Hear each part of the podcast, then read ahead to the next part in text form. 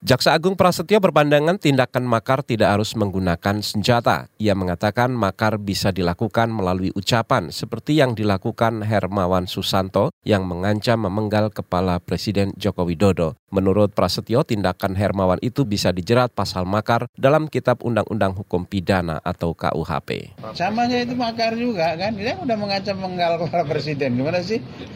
Saya baca di pasal 104 KUHP itu, itu jelas di situ. Mengancam menggal makanya harus hati-hati bicara itu.